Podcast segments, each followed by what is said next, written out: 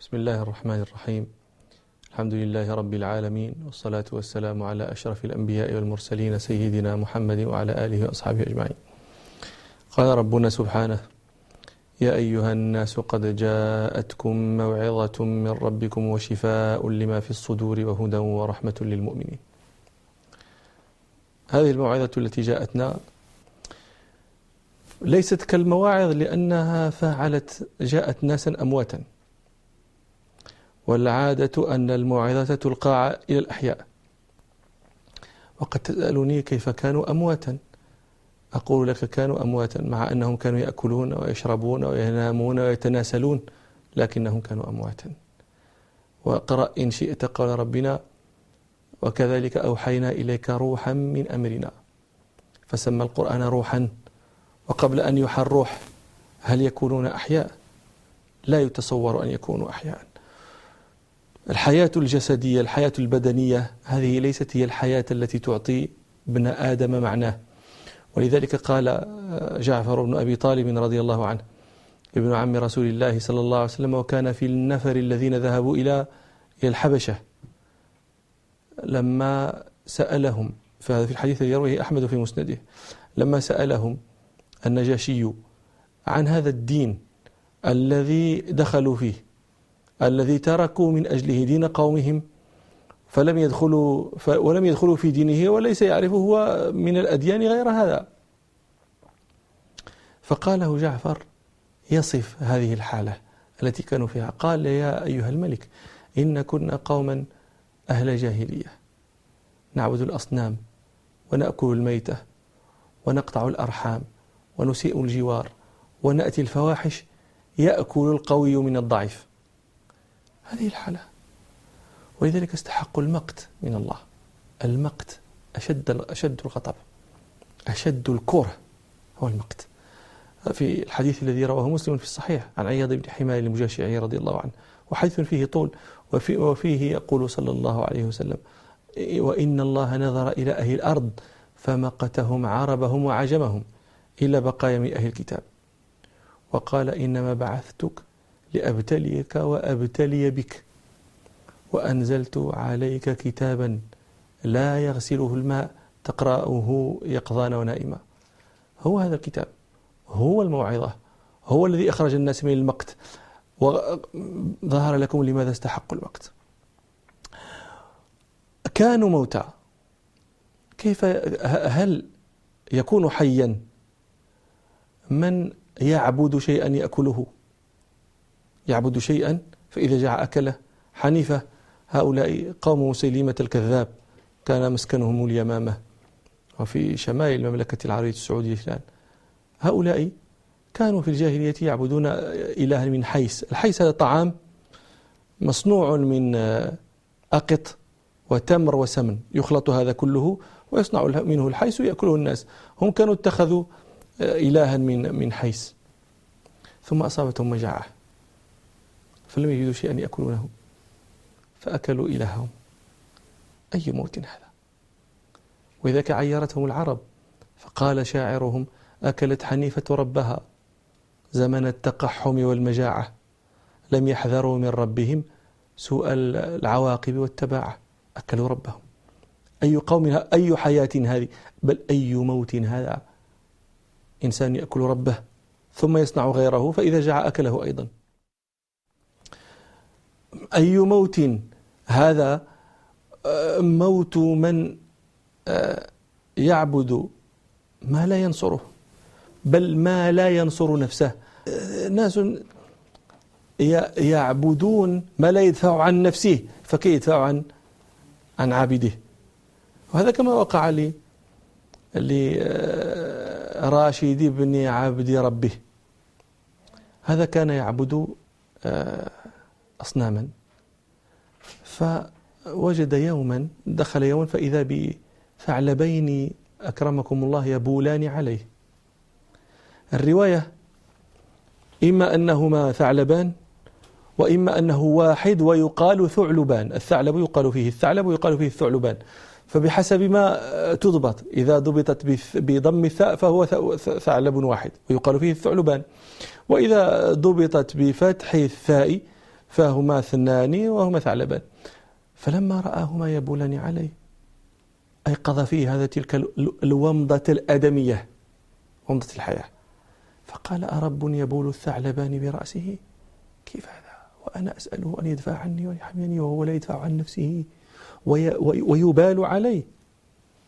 البول أيضا، أرب يبول الثعلبان برأسه؟ لقد ذل من بالت عليه الثعالب. فأتى النبي صلى الله عليه وسلم فقال فأسلم، فقاله النبي صلى الله عليه وسلم ما اسمك؟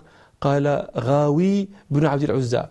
فقلب النبي صلى الله عليه وسلم اسمه اسم أبيه، غاوي بن عبد العزى، فسماه النبي صلى الله عليه وسلم راشد بن عبد ربه. العرب هذه الجاهلية، ولهذا سميت فترة هذه الفترة فترة جاهلية، مصدر صناعي من الجهل، الجهل الموغل، الجهل المفضي إلى الموت. يعني حتى أولئك الذين كنا نحسب أنهم حكماء الناس، زهير بن أبي سلمى صاحب المعلقة المشهورة، الشاعر المعروف الذي كثار في معلقته من الحكم السائرة، ومن ومن ومن ومن يغترب يحسب عدوا صديقه، ومن لم يكرم نفسه لا يكرم، ومن هاب أسباب المنايا ينلنه، وإن يرقى أسباب السماء بسلم، ومن لم يصانع في أمور كثيرة يدرس بأنياب ويوطأ بمنسم. حكم كثيرة، يمدح قوما مدحا عظيما. ما حيثية المدح؟ لماذا استحقوا هذا المدح؟ استحقوه لأنهم ينصرون الظالم. أيفعل هذا العاقل؟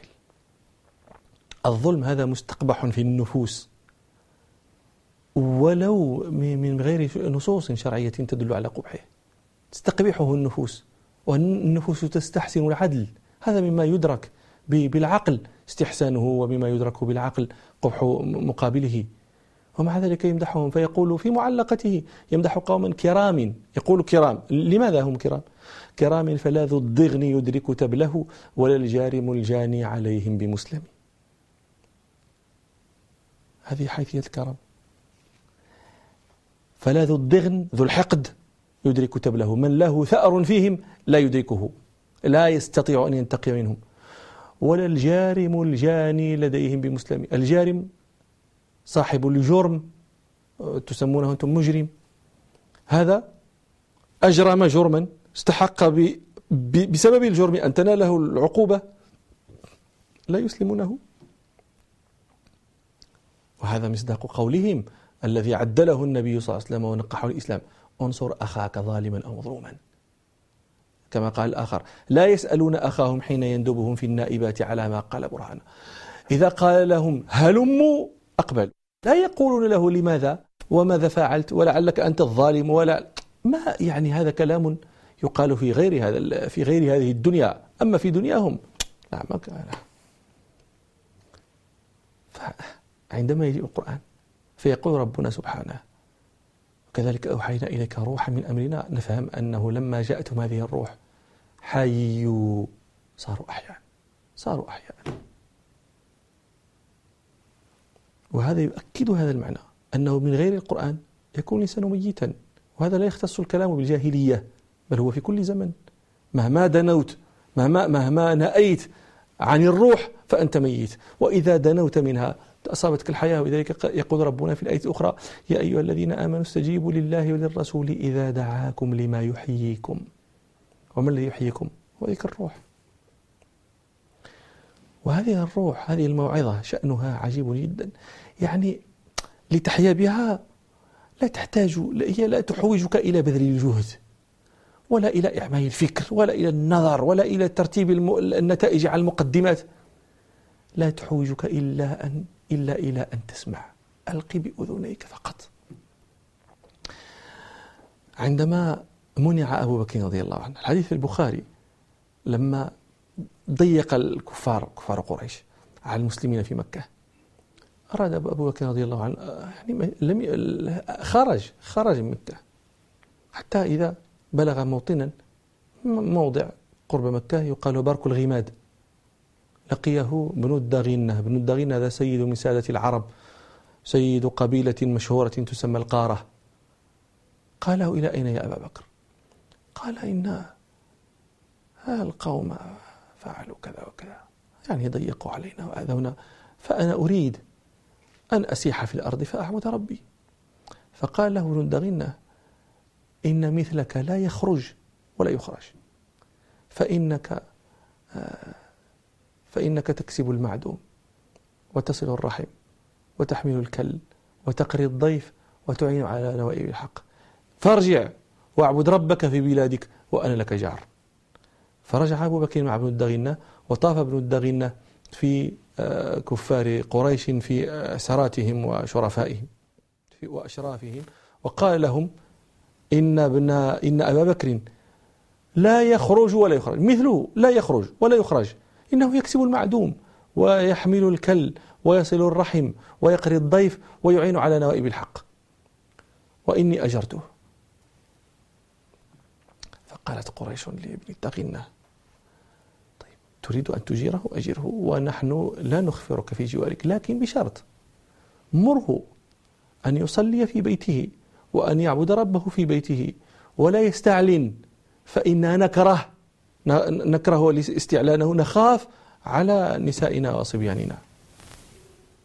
فأخبر ابن الدغنة أبا بكر بما قاله القرشيون، ففعل أبو بكر، وصار يصلي في بيته ويعبد ربه في بيته ويتلو القرآن في بيته، ومكث على ذلك زمانا. ثم بدا له أن يبتني مسجدا بفناء داره، ففعل وصار يصلي فيه.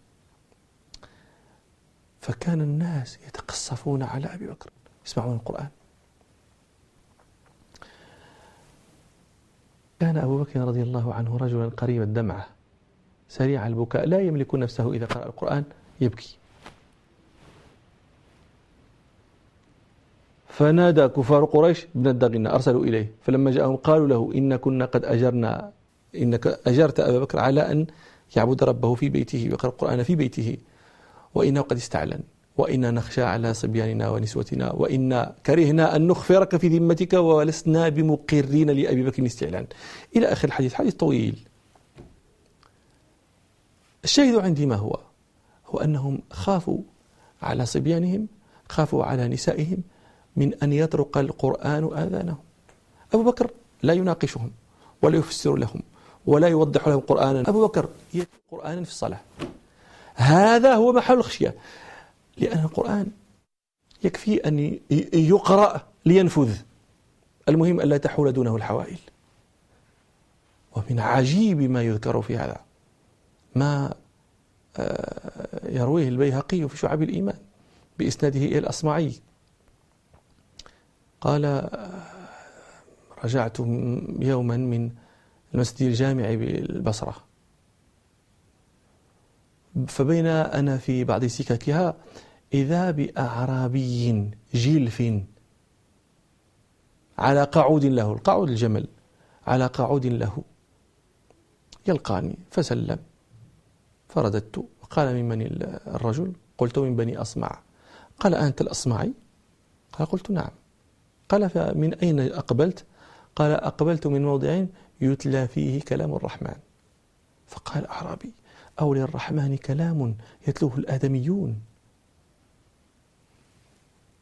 لذلك لعل لهذا يعني قال هو أعرابيون جيلف في هذا الزمن، زمن الأصمعي، زمن العباسيين، وما زال في المسلمين من لا يدري أن في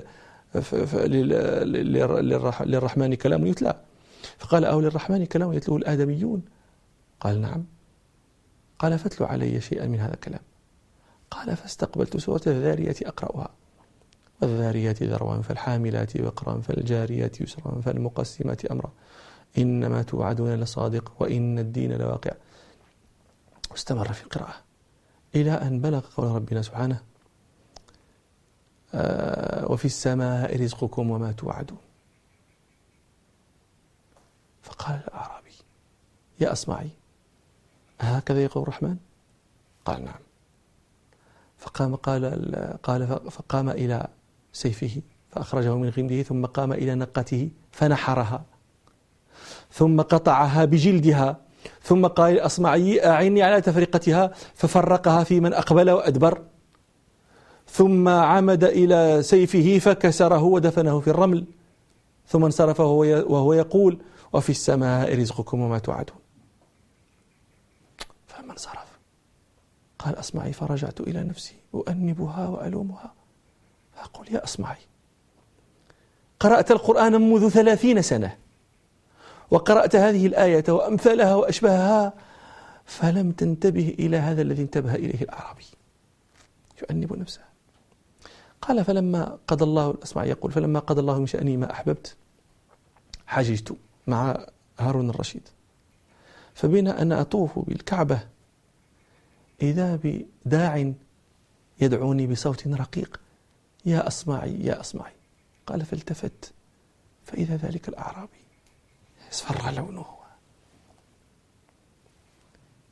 قال من أين؟ قال كيف الحال؟ قال أو تتلو علي من كلام الرحمن ذاك الذي كنت تتلو؟ قال فتلوت سورة الذاريات والذاريات ذروان فالحاملات وقرا إلى أن بلغ قول الله تعالى تلك الآية وفي السماء رزقكم وما توعدون. قال فصاح الأعرابي قد وجدنا ما وعد ربنا حقا قد وجدنا ما وعد ربنا حقا قد وجدنا ما وعد ربنا حقا.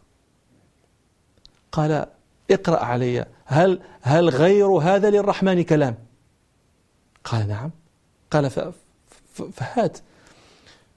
فقرأ الأصمعي كمل سورة الذاريات فورب إلى أن قال هي الآية التي بعدها فورب السماء والأرض إنه لحق مثل ما أنكم تنطقون. فصاح الأعرابي من هذا الذي أغضب الجليل؟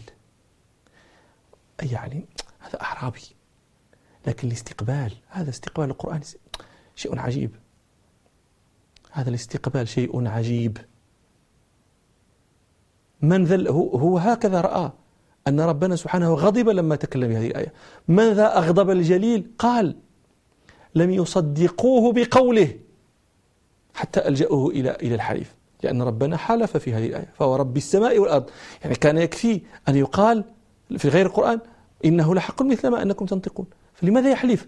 يعني هكذا فهم الأعرابي أنهم لم يصدقوا ربنا حتى ألجأوه أن يحلف، فغضب من هذا وقال من ذا الذي أغضب الجليل؟ ألجأوا ما لم يصدقوه بما قال حتى ألجأ حتى حتى حلف. قالها ثلاثا وفاضت نفسه. موعظة، وأي موعظة! أسرار كتاب ربنا عجيبة جدا. أنا رأيت مرة إنسانا رجلا حاميا لكتاب الله قد بلغ من الكبر عتيا فمات ابن له وذلك لابن الميت جد في تلك مات يوم مات وأبناؤه له أبناء. فذهبنا نعزي هذا الرجل، نعزيه في ابنه الذي مات، ونحن جالسون وكنت بجانبه فحانت مني التفاتة إليه فوجدته رأيته يتمتم بشفتيه لست أسمع ما يقول. والجنازة لابنه وهو وهو المفقود، هو الموجع، ابنه هو الميت، ومفروض أن يكون هو أعظم الناس هناك ألما وتفجعا. فرأيته يتمتم بشفتيه